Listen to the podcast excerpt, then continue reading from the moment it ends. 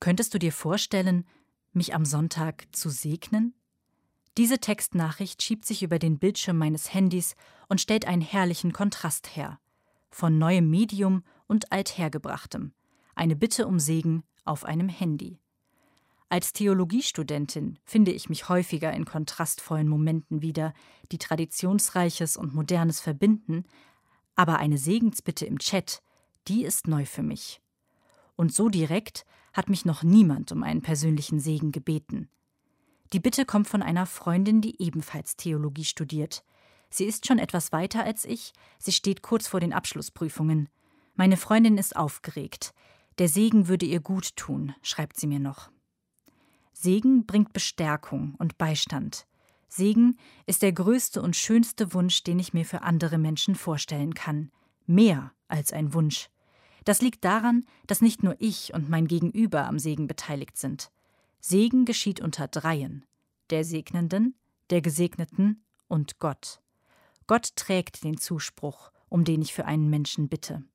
Ein Zuspruch über Bande sozusagen. Wenn ich einen Segen zuspreche, bin ich also nicht allein. Trotzdem scheint mir die Segensbitte meiner Freundin eine ziemlich große Aufgabe zu sein. In der Bibel gehört ein Segen zum ersten, was Gott Abraham mitgibt, dem Stammvater des Volkes Israel. Gott sendet Abraham aus dessen Vaterland hinaus zu einem neuen Ort, an dem er ihm ein neues Leben und eine große Nachkommenschaft verspricht. Und im selben Atemzug spricht Gott Abraham auch zu: Ich will dich segnen, und du sollst ein Segen sein. Das hat Gott Abraham mitgegeben. Du sollst ein Segen sein. Denn Segen kann nicht von Gott getrennt werden, aber er braucht auch Menschen. Gott sendet uns aus, ein Segen zu sein, und er traut es uns zu. Das hat mir den Mut gegeben, den ich brauchte, um meiner Freundin einen Segen für ihre herausfordernde Prüfungszeit mitzugeben.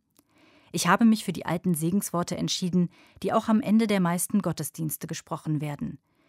Der Herr segne dich und behüte dich. Er lasse sein Angesicht leuchten über dir und sei dir gnädig.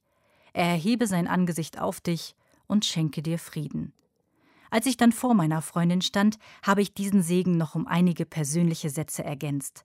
Aber die bleiben natürlich unter uns dreien.